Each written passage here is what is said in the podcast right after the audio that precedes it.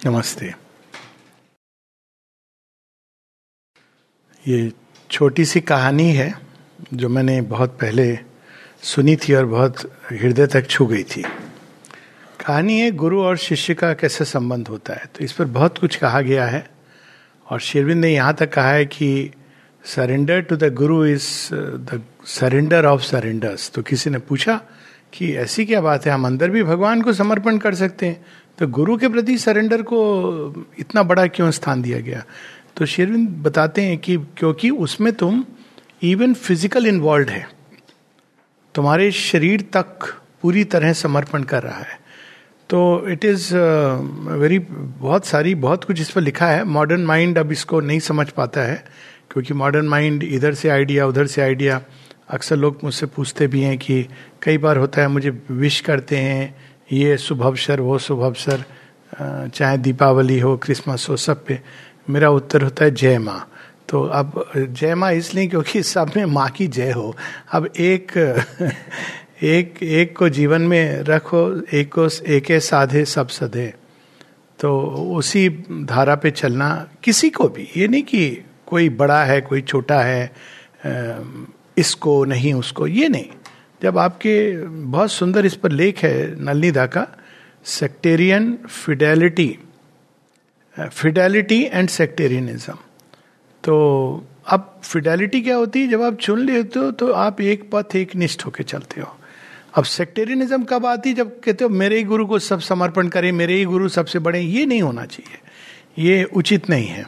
तो एक कहानी है माता जी ने इस पर कहा है पहले कि भाई, पहले बहुत परीक्षाएँ होती थी देखने के लिए कि ये उपयुक्त पात्र है कि नहीं योग के लिए।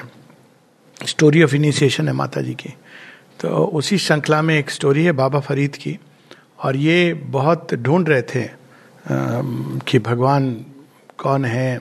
अब उनके परिवेश में जो भी खुदा, अल्लाह, अब वो ढूंढते ढूंढते ना उनको बहुत कुछ किया इन्होंने तप किया भूखे रहते थे, रोटी बाँध ली कि भाई मुझे भूख लग रही, खाऊँगा नहीं, भगवान मिले। सारी भगवान नहीं मिले।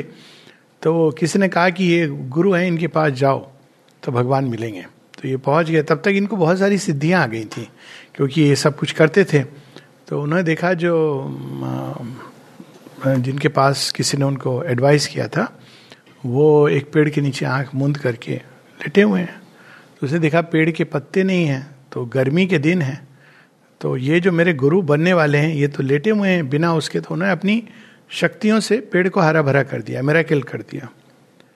तो जो गुरु जी थे, उन्होंने आँखें खोली, पेड़ को देखा, फिर पत्ते सारे गायब हो गए एज द स्टोरी गोज तो इन्होंने फिर वो कर दिया, फिर गुरु ने आँखें खोली, देखा, गायब हो गए, फिर ये चुप रहे। थोड़ी देर बाद जब गुरु जी ने आँखें खोली, इन्होंने कहा कहा तू ब्रह्म ज्ञान पाना चाहता है? उन्होंने कहा हाँ। तो गुरु जी ने कहा, लेकिन तुझे तो इतना गुमान है कि तू ऑलरेडी तेरे पास इतनी शक्तियाँ ज्ञान है तो अभी अधिकारी नहीं है ज्ञान का। सो जस्ट इमेजिन तो he had to go away because he to learn the lesson of humility उसके बाद बहुत अंतराल बीत जाता है, फिर उनको गुरु मिलते हैं। तो एक उनकी जीवन की कहानी है टुवर्ड दी एंड कि एक बार उनके जो गुरु जी थे, अब मैं नाम भूल रहा हूँ, कौन थे बट इट डजेंट मैटर तो उन्होंने इनको एक पत्र दिया, कहा कि पास के गाँव में एक दूसरे जो गुरु हैं रियलाइज़ सेंट हैं, उनके पास जाके तुम ये पत्र दे देना। ठीक है? तो ये ले गया, उन्होंने वो पत्र वहाँ पे दे दिया। तो जब पत्र दिया तो उसको पढ़ा जैसे ही वो दूसरे गुरु जी जो थे, उन्होंने कहा, अरे, आ, मैं तुझे गले लगा लूँ, और मैं गले लगा के तुझे वो हाईएस्ट रियलाइजेशन दे दूँगा, जो अब तक तुझे नहीं मिला है। जैसे उन्होंने कहा ये बात तो फरीद पीछे हो गए। उन्होंने कहा, मुझे जो भी मिलना है, जो भी देना है वो सब केवल और केवल मेरे गुरु देंगे। समर्पण था उनका।